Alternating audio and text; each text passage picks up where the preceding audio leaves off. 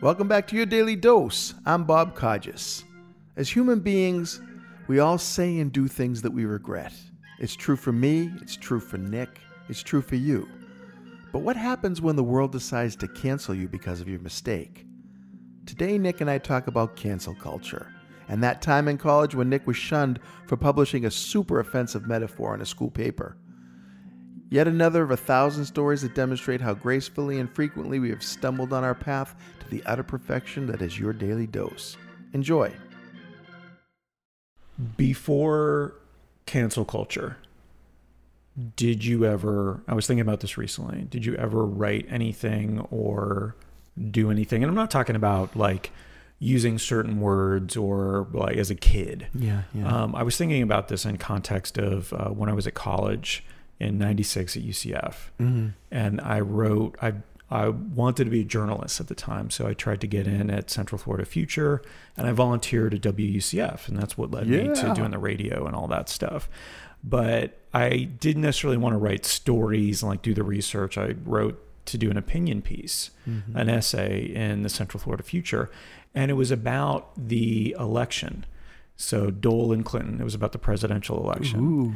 And it was the first time I was really aware enough about presidential elections that I saw that Dole became the candidate and then he changed everything that he stood for so that he could align with the party. Right. Then my opinion, like I, I, this is how I saw it. Right. As you know, Dole, however he was, or however what kind of person he really was, he seemed like a straightforward guy from Kansas, right? Like you don't get any more straightforward than that Yeah. and then really had a lot of people around him do questionable things that he had to kind of massage himself into. So I wrote a story that I do regret now, or at least I, I wrote, I, I tried to come up with an analogy that I thought was kind of shocking. Hmm. And it was right after the crash of ValuJet, I think it was 592 in the Everglades. Oh, wow, yeah. And so I compared his campaign to that crash. Oh, ouch. Yeah. And I was trying to be clever. I was trying to be evocative. I was trying to be provocative. I, you know, all of these things.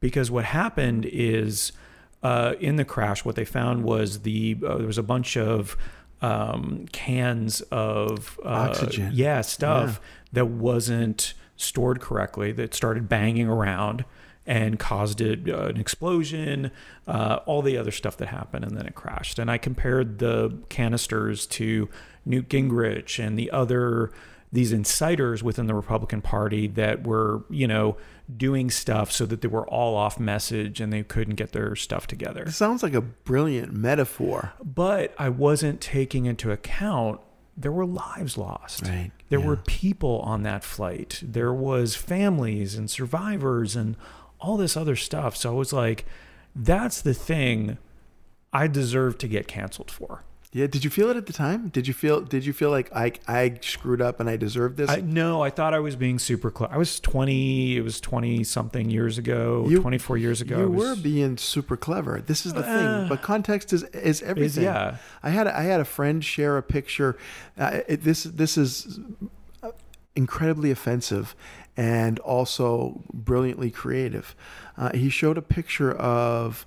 Uh, Former President Barack Obama in the classic Hope poster, you know, it's the the uh, muted color scheme, kind of a art. Um, became super famous in 2008. right yeah. and and replaced the picture of the former president with one of him hanging uh, from a rope and he changed the word hope into rope and then wrote hashtag change with the word hang in all caps in the middle of that word. Oh. Now that's so horribly offensive.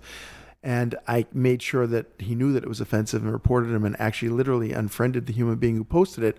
But there was a cleverness to this if you looked at it as a commentary on the current administration actually treating the hope that Obama had stimulated in this way. oh, this was a recent thing? This was this was 2 weeks ago. Oh, wow. Uh, and yeah, and it was it was a horrible image. It was a def- offensive image. Yeah. But there was an idea behind it that had a certain cleverness to it.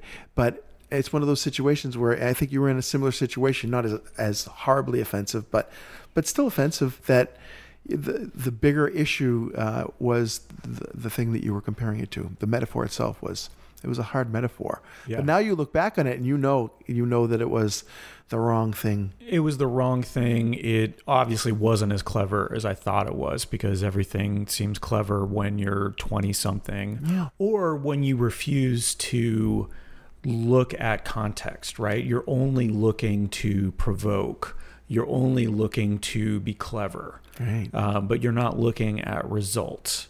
I think they call that an untoward reaction, right? In drugs, an untoward reaction is an unexpected uh, byproduct of Yeah. the drug itself.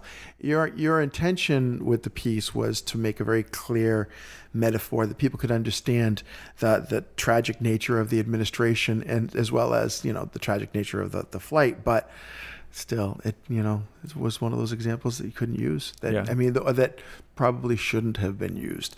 But the other side of it is this: when people screw up like that, when they make a mistake like that, um, I'm not seeing a lot of forgiveness. If even when they say, "Ah, that was wrong. I I should have done better," you know, I'm seeing I'm seeing a lot of people being more vindictive and hurtful.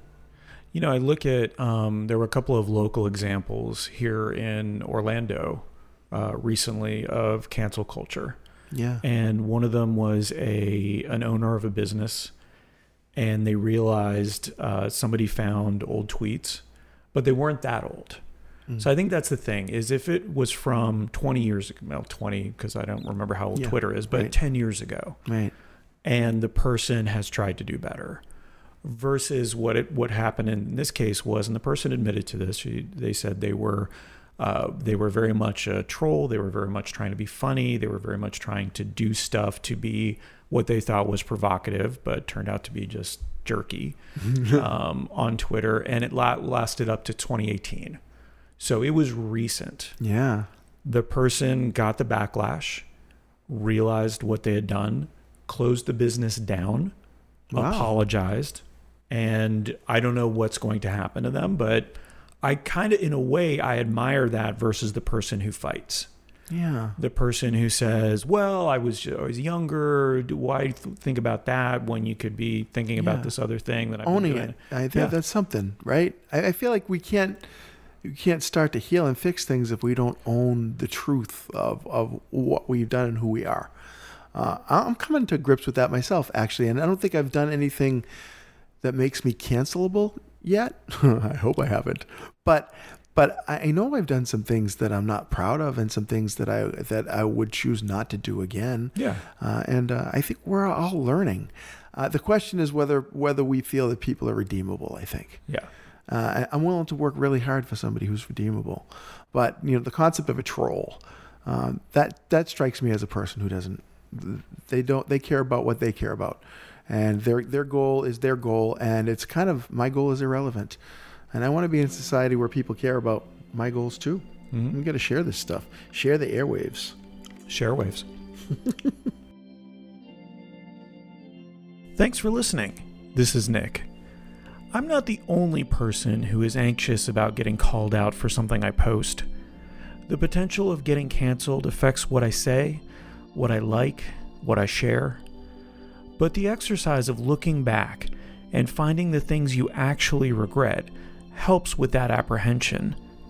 It did for me, at least because it turned out I had to wade through some good decisions to find the bad ones. Try it yourself, and you'll probably be in the same boat.